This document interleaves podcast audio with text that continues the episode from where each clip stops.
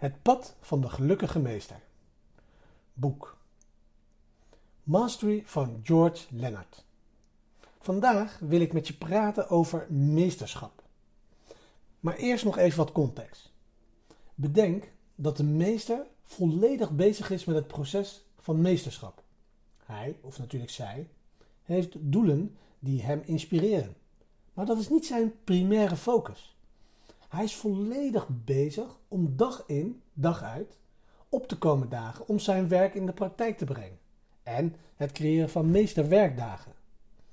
Wanneer je zo betrokken bij het proces bent en het pad van het leven bewandelt als een echte meester, kom je op een punt waarop je zo verliefd wordt op de hele reiskant van die dingen, dat voor elke kilometer die je naar je bestemming aflegt, je in feite hoopt dat je bestemming nog twee kilometer verder weg wordt.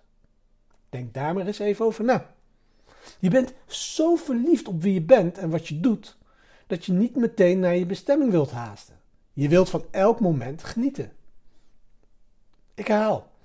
Voor elke kilometer die je naar je bestemming loopt, hoop je dat je bestemming twee kilometer verder weg wordt.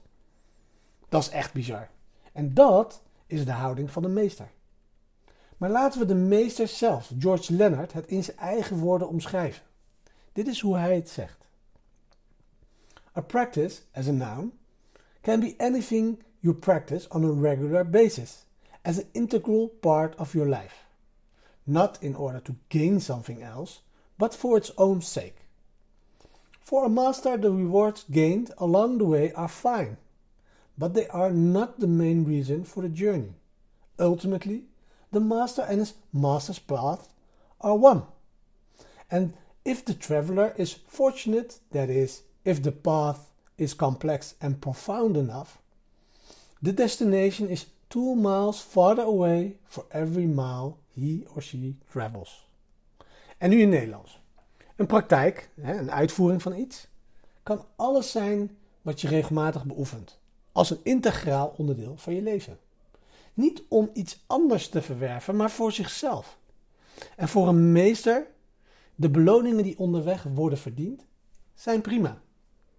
Maar ze zijn niet de belangrijkste reden voor de reis. Uiteindelijk zijn de meester en het pad van de meester één. En als de reiziger geluk heeft, dat wil zeggen, als het pad complex en diepgaand genoeg is, is de bestemming twee kilometer verder weg voor elke kilometer die hij of zij aflegt.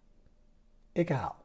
Als de reiziger geluk heeft, dat wil zeggen als het pad ingewikkeld en diepgaand genoeg is, is de bestemming twee kilometer verder weg voor elke kilometer die hij of zij aflegt.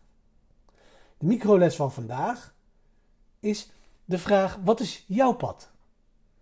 Mogen we allemaal het geluk hebben zo'n complex en diepgaand pad te hebben dat onze bestemming twee kilometer verder weg is voor elke kilometer die we afleggen.